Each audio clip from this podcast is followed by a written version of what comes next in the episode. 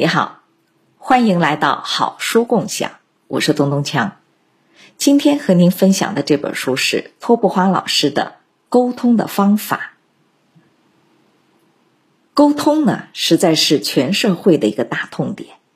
家长头疼亲子沟通，老师头疼家校沟通，企业头疼客户沟通，下级头疼向上沟通，上级头疼团队沟通。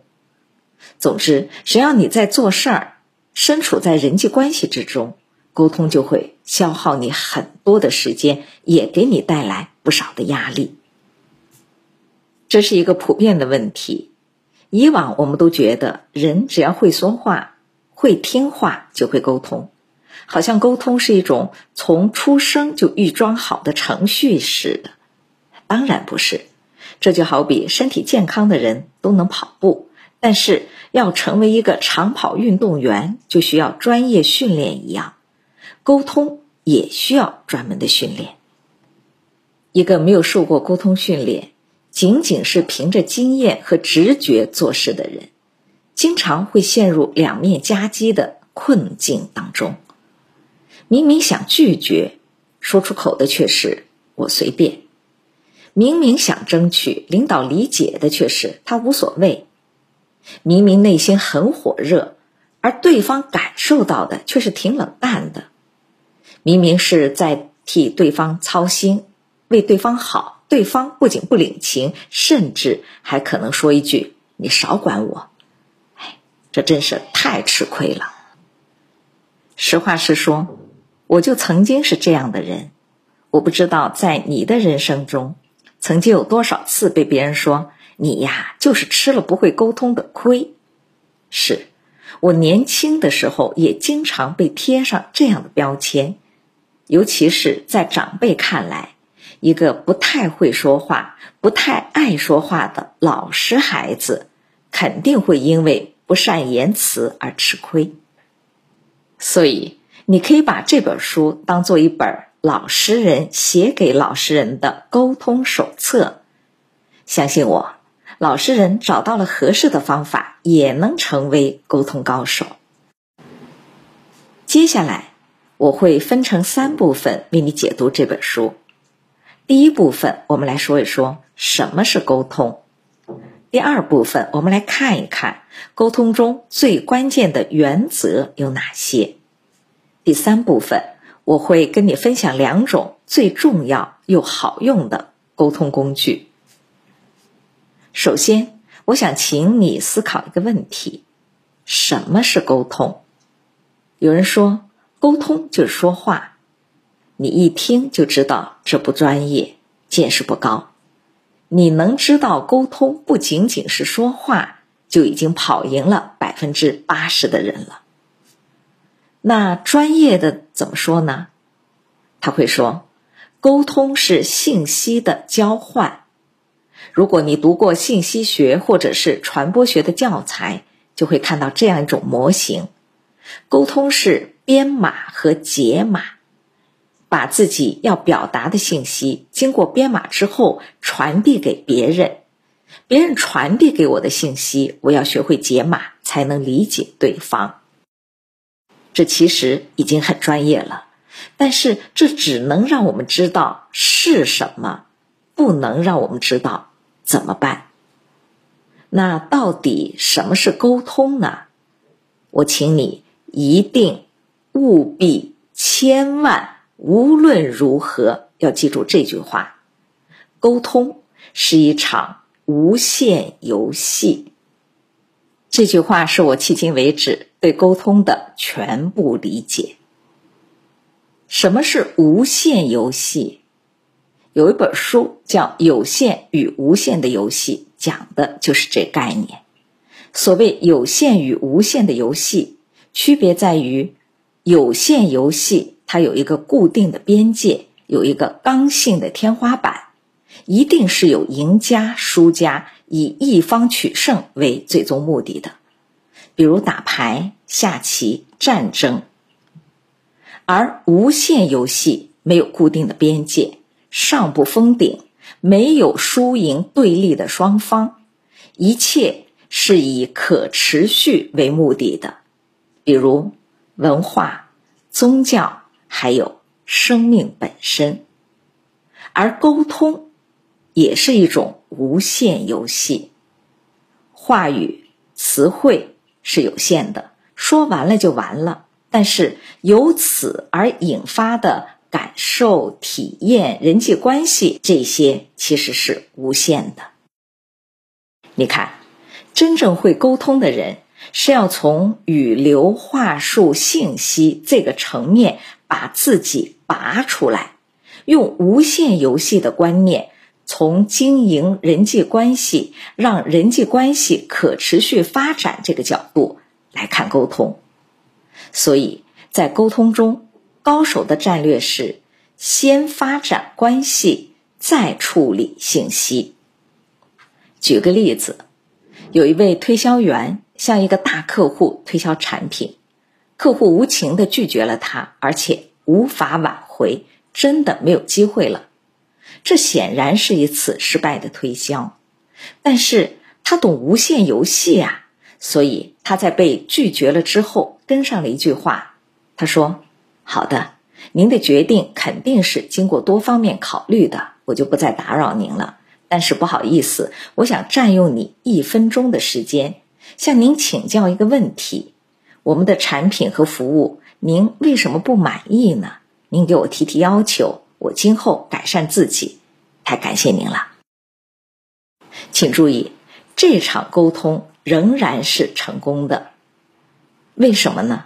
因为虽然产品没有卖成，但是这位推销员没有让双方的关系终止，用一个请教，把双方的关系从推销员和大客户发展成了求教者和帮助者，你来我往的，双方的感受没有停留在。拒绝与被拒绝这样一个消极的瞬间，而是变成了请教与被请教这种友好的氛围。那我们就知道，虽然这次生意没有谈成，但是在客户心中没有丢分儿，以后还会有机会。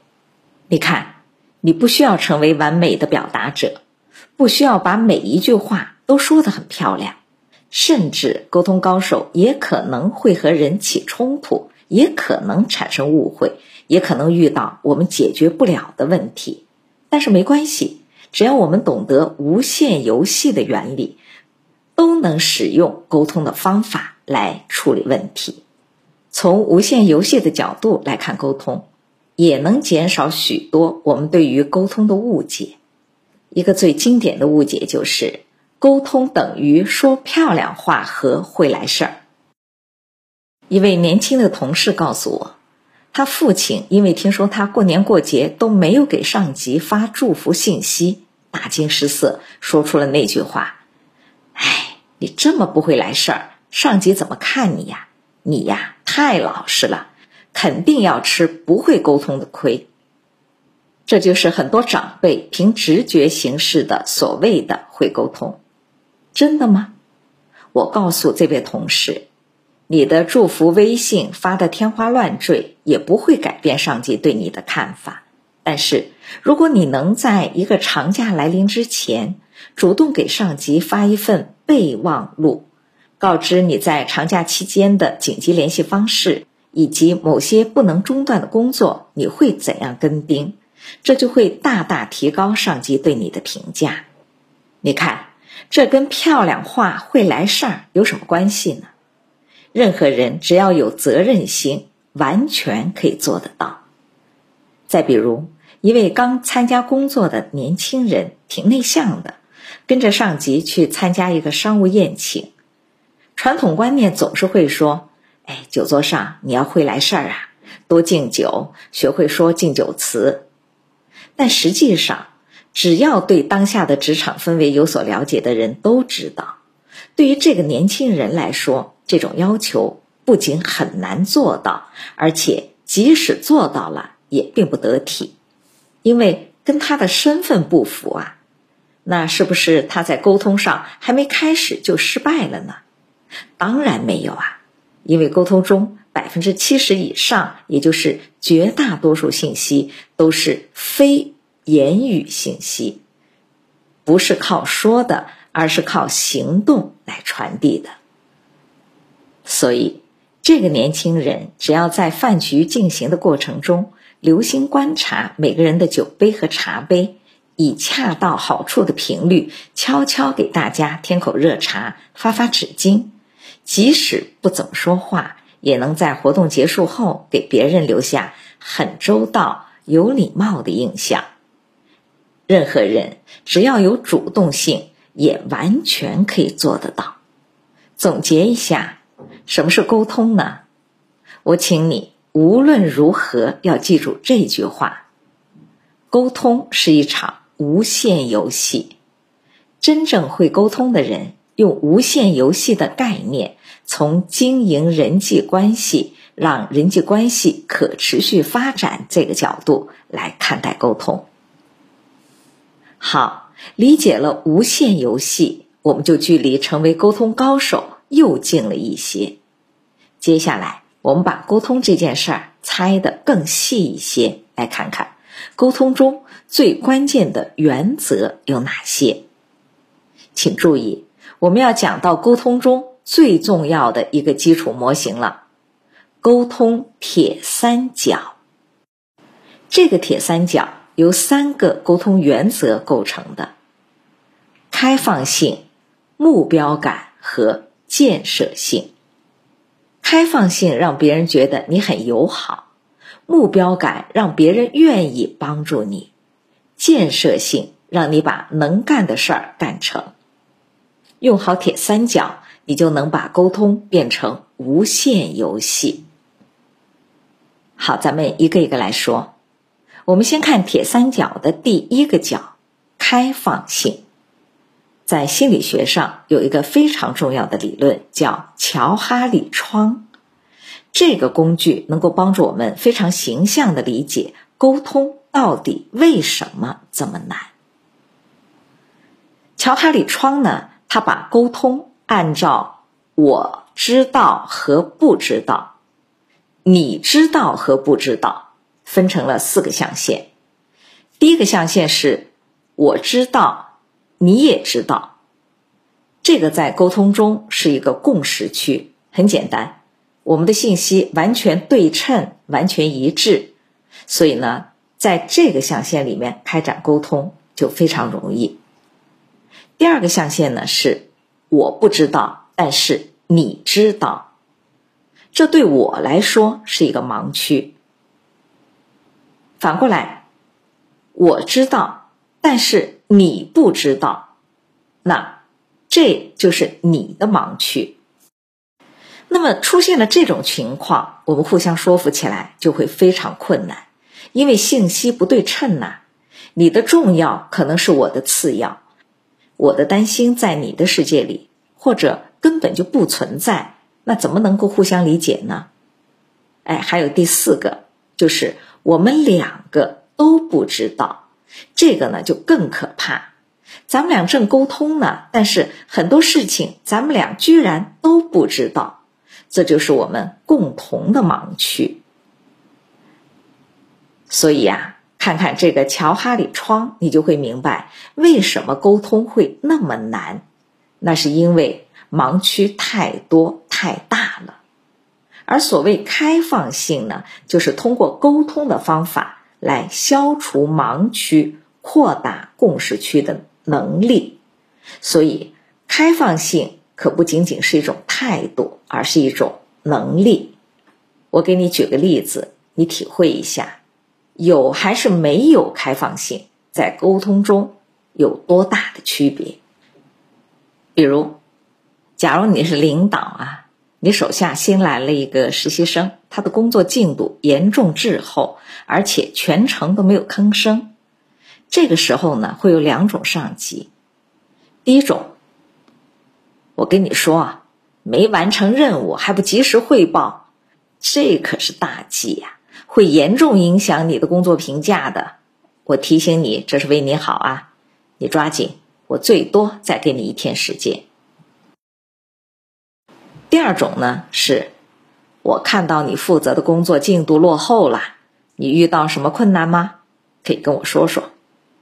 然后了解对方的问题之后，再有针对性的提出自己的意见。毫无疑问，第二个上级的沟通更有效，也更有可能解决问题。好，咱们再来看一个场景。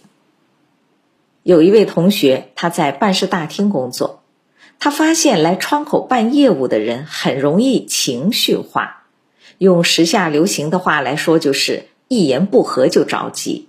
他就琢磨啊，这是为什么呢？很快他就发现，这是因为双方的乔哈里窗存在着很大的盲区。对于办事人员来说，办什么怎么办，心中是有数的。所以，一个环节就是一个环节，不用多废话。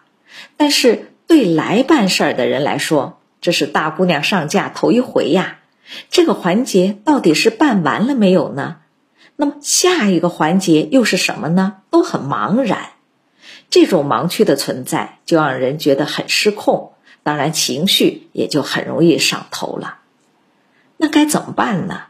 这位同学就把相关的环节制作了一张纸的说明，他把这个窗口已经办完的事情在这张纸上打勾，然后交代给来办事儿的群众，告诉他们这个窗口已经解决了什么问题，下一个部门要解决什么问题。很关键的是，他还会叮嘱一句：“我这边都已经为您办理完毕了，如果万一下一个环节的同志有问题。”也让他打这张纸的电话来找我，我们都是为您服务的，我们之间直接沟通，帮您省事儿了。你看，就那么一张纸，一句话，是不是立刻让我们心里踏实了很多？更重要的是，谁受益呢？双方都受益，对吗？要想用开放性的沟通方法来消除盲区，有两个技巧，一个是多说。一个是不要说，多说是学会多问开放性的问题。什么是开放性的问题呢？就是那些对方不能简单的用是或者否来回答的问题，而是必须要给你补充信息量。通过问开放性的问题，我们可以从对方的话语当中捕捉信息。发现可能的盲区，从而消除盲区。同样的意思，用开放性问题和封闭性的问题来问，得到的回应是完全不同的。比如，领导布置完工作，封闭性的问题就是：领导，我记了一下，您看是不是马上要落实这三件事儿啊？这种问法。你只能得到是或者不是。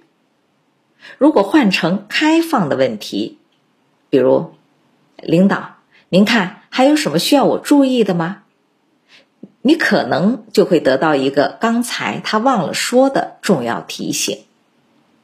再比如，面对一个客户的投诉，封闭性的回应是：啊，这功能我们的设备有啊，你没找到吗？这样一来，只能收获一句“没找到”和一个愤怒的客户。如果换成开放性的回应，啊，你能展开跟我说一下你使用这个设备的步骤吗？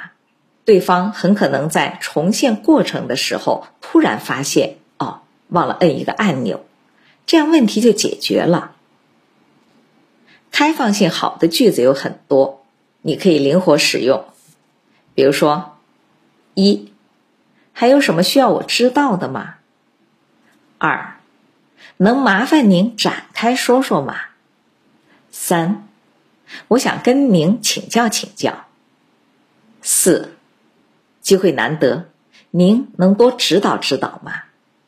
五，您还有什么补充吗？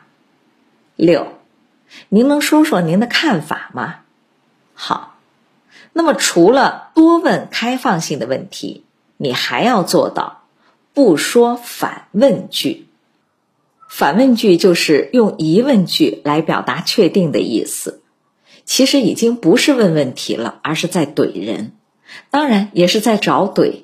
在沟通中，反问句会让对方瞬间感到被冒犯。你有没有被这样的沟通方式气过呢？比如你家买了一辆车，有人会说：“你为什么不买越野的呀？”你在朋友圈晒娃，是不是会有人说：“哎呀，怎么给孩子穿的那么少啊？”你说今天来的路上堵车了，有人说：“怎么不坐地铁呀？”你看这些句子一出现，我们从理性上当然也知道朋友没什么恶意，但是从感受上立刻就关闭了沟通的意愿。人们的内心戏就是：你来，你厉害，我不跟你说话总行了吧？一旦发生这种情况，我们的开放性可就失灵了，在沟通中无法收获任何新信息，当然也就不可能扩大共识、消除盲区，沟通的底盘就崩掉了。所以，如果以前你也有类似的习惯，自己不知道的话，可以问问家人、朋友，赶紧给自己立个 flag。戒掉反问句。同样，我也总结了一个反问句的清单。每当你感觉到自己想说“怎么不”的时候，哎，踩个刹车，把反问句憋回去，你的沟通友好度立刻就提高了。反问句的清单有：一、为什么不？二、是不是又？第三，你怎么能？什么什么呢？第四，我不是说过不能怎么怎么？刚刚我们讲的是开放性，但是这还不够。很多时候，即使你用开放性实现了信息对称，但距离真正能够并肩携手解决问题还有好远的距离。那怎么办呢？这个时候，你需要的是铁三角里的目标感。什么是目标感？不是把自己的目标挂在嘴边，我要，我要，我就要，这可不叫目标感，那是霸道。要体现目标感，你就要记住一句话：在沟通目标的时候，不能只说目标，而是学会用目标加解决方案组合来表达。用一个标准句子就是：我们有一个目标要达成，对此我有一个方案。比如说，明天部门要开一个重要的会议，作为部门的领导，你下了一个指令：明天的会无论如何可不能迟到。但是另外一种说法也可以这么说：明天的会很重要，咱们提前半小时就出发。我也知道，小王，你们组还要开个小会，我也给你安排好了，大家一起到车上来，在车上一起开会，这样两件事儿都不耽误了。你看好不好？第一种说法只提出了一个要求，而且这个要求只跟自己有关；而第二种说法呢，不只有目标，而且能给一个实现的方案，对方也就更愿意配合了。咱们再看一种很常见的情况：你想拜访一个客户，但是对方总是拒绝你，每次都说：“哎，不好意思，我最近特别忙，咱们改天吧。”这个时候该怎么办呢？没有目标感的人可能就会说：“好好好，那等您有时间了，随时喊我。”或者说：“我领导要求我一定得跟您见上一面，还是请您帮我挤点时间吧。”如果是一个有目标感的人，他会提出不同的方案，比如：“啊，您今天忙啊，要不我明天把资料给您送到办公室去，等您有空的时候，我用十分钟。”再给您说说我们为你们做的规划怎么样？或者说您要出差呀？要不我送您去机场，不耽误您时间。在车上我给您讲讲我们的方案。可见目标感就是不停的把自己的目标变成对方可接受的方案。不接受没关系，我还有新的方案，直到你接受为止。你发现了没有？有目标感的沟通者都有一个特征，就是看起来特别灵活。为了实现一个目标，他能准备出不少于三个方案，一个一个试，总有能命中的。越是艰难的沟通，越考验你生产方案的能力。所以，当我们训练目标感的时候，其实是在提高自己分析局面、提出策略的能力。往远了说，这更是一种毕生的修炼。从沟通的目标感开始，你提高的不只是沟通能力，更是解决问题、面对挑战的能力。铁三角的最后一角是建设性。沟通这场无限游戏里，开放性让你获得隐藏的信息，目标感让你给出可行的方案，最后你还需要建设性。帮你把方案推向行动，只有落实到行动，我们的沟通才能真正产生价值。怎么做？其实也很简单，就是给对方一个可执行的最小化的行动，然后就着这个最小化的行动，不断的给反馈，把事情往前推。怎么做到呢？很简单啊，第一，学会说我们。就是在沟通中尽量多的把我要怎样怎样改成我们来一起怎么怎么样。第二，学会说这句话，来，我们抓抓落实，在所有的会议、汇报、拜访，甚至是饭局的最后，都别忘了说这句话。这句话一出来，你就能够引导对方把刚才达成的共识的方案。落实到第一个具体的行动上，比如一场拜访结束了，临走的时候告别的时候怎么说？一种常见的说法是：啊，今天咱们交流的特别好，我很有收获，改天咱们再聊。你看这个很常见吧？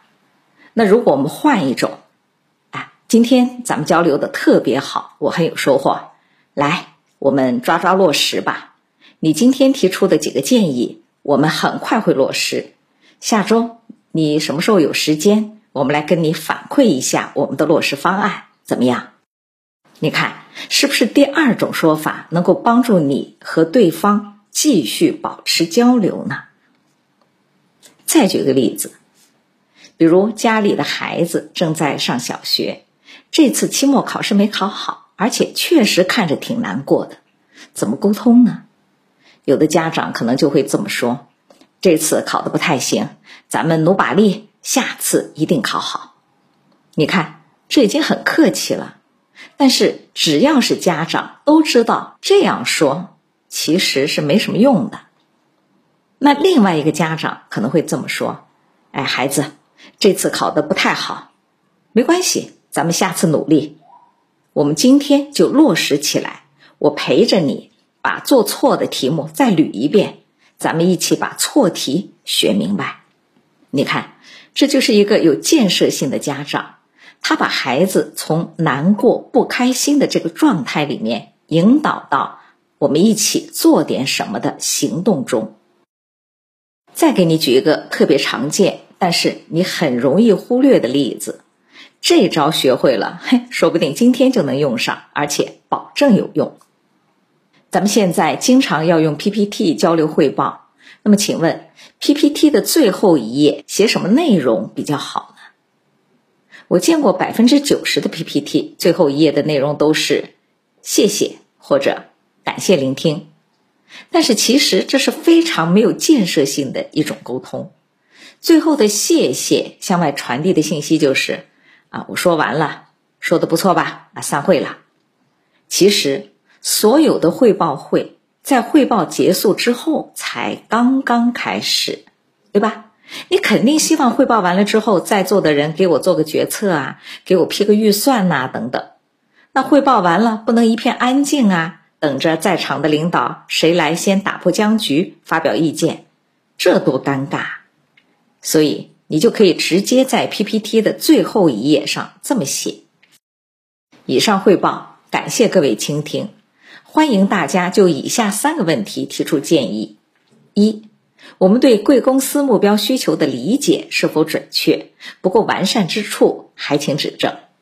二、目前的项目方案是否能够解决贵公司的需求？三、其他的任何意见和建议都欢迎讨论。一场交流汇报一次过的可能性太低了，人家一定会有意见的。那不如咱们主动表态，主动引导，把沟通拉回到对方案细节的讨论上来。所以，咱们前面讲了，语流、话术、信息层面上沟通是有限游戏，但是在体验、感受、关系上，沟通是无限游戏。你发现没有？开放性、目标感、建设性，就是在不停的把每一场的沟通都从信息层面拉向人际关系层面，把无限游戏延续下去。到这里，《沟通的方法》这本书的底层逻辑我就为你介绍完了。第三部分，我来给你介绍两种最重要又好用的沟通工具。第一个沟通工具是用共情来提高倾听的效果，提高获取信息的能力。沟通中有一个特别重要，但是常常被忽略的技能，就是倾听。前面咱们说过，人和人之间的沟通一定会存在着盲区，因为盲区的存在，所以我们在沟通中必然会存在误解。倾听就是我们用来探索盲区的沟通工具。我特别喜欢著名作家毕淑敏老师对“倾听”这两个字的解释。他说：“倾听就是全力以赴的听。”插播一段科学前言：人的大脑会分泌一种特别重要的成分，叫做催产素。别被这个名字迷惑了。这种激素男女都会分泌，大脑分泌催产素能够让你感觉到稳定、安全和平静。催产素能够消除焦虑、压力、紧张的感觉。把孩子抱在怀里的母亲会分泌催产素，这是人类进化的一种机制。母亲从孩子的依赖中感受到了美好，才会更投入的照顾后代。人与人之间的机体接触，比如拥抱、抚摸。当然，脑科学家给我们带来了一个更好消息：还有一种原因诱发催产素的分泌，那就是当一个人感觉自己被共情的时候。请注意，这对于沟通者来说是个重大的利好消息啊！相当于在人脑当中预设了一个后门。掌握了这一点，我们可以像黑客一样悄悄地潜入对方的沟通系统。本来在沟通中，对方因为对你有顾虑、有保留，潜意识里比较紧张，在沟通中就会表现的保守和抗拒。但是当他发现你特别关注他、认真倾听，表现出了对他的接纳和共情。他就会不自觉地分泌催产素，这个时候他自己也不知道为什么，就会在和你的沟通中觉得有安全感，从而更加平静友好的和你相处，也更容易被你说服。所以，倾听的妙处是在用倾听的技巧，让对方感受到自己被共情了，来帮助对方分泌催产素。这个时候，你们之间的沟通才是更充分的，不仅有信息的交换，也有情绪的共振，你们之间的盲区才有可能被缩小，共识区才会扩大。具体怎么做呢？接下来我马上就要跟你说具体的方法了。如果你身边有做销售的人，有刚进入职场的年轻人，你一定要把这篇分享给他，他可以用倾听。来瞬间提高自己沟通的效果。很多人往往会忽略自己表现出来的姿态会影响他人的感受，请注意，真的就是字面意义上的姿态。我有一个朋友是真正的沟通大师，他在和别人谈话或者吃饭的时候会先说一句话：“稍等一下，我把手机静音。”虽然是一个很小的动作。但这句话从心理意义上来说非常高级，一句话就传递了一个重要的信息：现在全世界对我都不重要，你最重要。我就是想倾听你说话。当然，你可能会说我的工作很忙，不允许这样做。但是你完全可以迁移他的这种做法呀，比如重要会议的时候。不使用手机。孩子问你话的时候，把手机放下，看着孩子的眼睛。客户跟你交流时，电话响了，你对电话那头说：“稍等，我给您回复过去。我现在有一个很重要的事情。”用倾听来促进共情，管理对方的感受，有两种主要的方法。第一种，把高级别的尊重用行为表现出来，就像咱们刚才的案例一样。用语言或者动作来向对方表达我高度重视你我之间的谈话，比如，请稍等，我把手机静音一下；请稍等，我把会议室的门关一下；请稍等，我告诉秘书让其他人等一会儿；请稍等，我到您办公室来当面听您讲；请稍等，这点太重要了，我能拿笔记记一下吗？第二种方法是肢体语言同步。我们在倾听的时候，对方很可能是看着我们的，他们不仅在听我们说什么，也在收集我们的肢体语言传递的信息。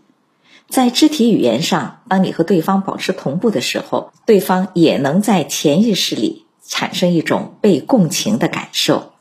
这个科学原理叫做镜像神经元。咱们不展开说了，是我们头脑里很有趣的一些机制。简单来说，就是观察对方的肢体语言。对方双手抱胸，你也抱胸；对方用手撑着脸，你也撑着。千万不能是对方身体前倾，特别热情的跟你说话，结果你往后一靠，双手抱胸。这种完全相反的肢体语言，就会让对方从你的姿态中读出了冷漠和拒绝的信号。哪怕你完全没有这个意思，当然，这里所说的行为同步，不仅包括肢体语言，也包括了语音语调。对方快，你不妨提高语速；对方慢，你不妨找一找对方的节奏。总之，你与对方越相像，对方越会被共情。第二个沟通工具是用打追光的方法，和周围的人搞好关系。我们在工作和生活中，都是希望能和周围的人搞好关系，建立良好的人际关系氛围的。请注意啊，在这个过程中，最大的变量不是在沟通中对方觉得咱们有多棒，而是对方从咱们这里感受到他自己有多棒。有点绕啊，我想跟你分享英国的维多利亚女王说过的一段话。特别能诠释这个说法。维多利亚女王曾经先后有过两任首相，女王就评论：“如果你有机会跟我的第一任首相交谈，你会觉得天哪，这个人真的是世界上最重要的人。那要是你跟我的第二任首相交谈，你会觉得天哪，我真是世界上最重要的人。你看，这两任首相都很了不起，但是如果仅就沟通来说，不用问，肯定是第二位更厉害。所以这里面最关键的动作要领，其实就是用一束追光灯来打在对方的身上，让对方觉得自己被照亮了。这束追光灯就是我们的沟通。